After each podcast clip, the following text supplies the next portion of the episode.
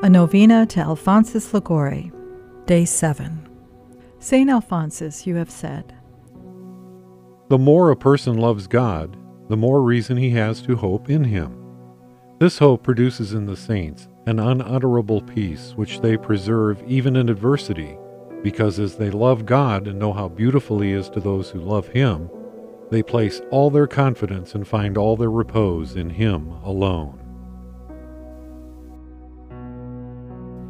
Glorious Saint Alphonsus, Bishop and Doctor of the Church, devoted servant of our Lord and loving child of Mary, I invoke you as a saint in heaven I give myself to your protection that you may always be my protector and my guide in the way of holiness and salvation.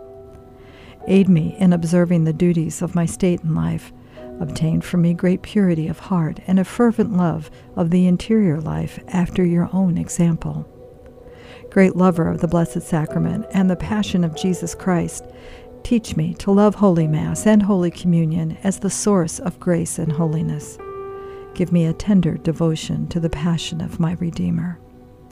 Promoter of the truth of Christ in your preaching and writing, give me a greater knowledge and appreciation of the divine truths. Gentle Father of the poor and sinners, help me to imitate your charity toward others in word and deed. Consoler of the suffering, help me to bear my daily cross patiently in imitation of your own patience in your long and painful illness and to resign myself to the will of God. Good Shepherd of the flock of Christ, obtain for me the grace of being a true child of Holy Mother Church. St. Alphonsus, I humbly implore your powerful intercession for obtaining from the heart of Jesus all the graces necessary for my spiritual and temporal welfare. I recommend to you in particular this favor. I have great confidence in your prayers I earnestly trust that it is God's holy will my petition will be granted through your intercession for me at the throne of God. St. Alphonsus, pray for me and for those I love. I beg of you, by your love for Jesus and Mary, do not abandon us in our needs. May we experience the peace and joy of your holy death.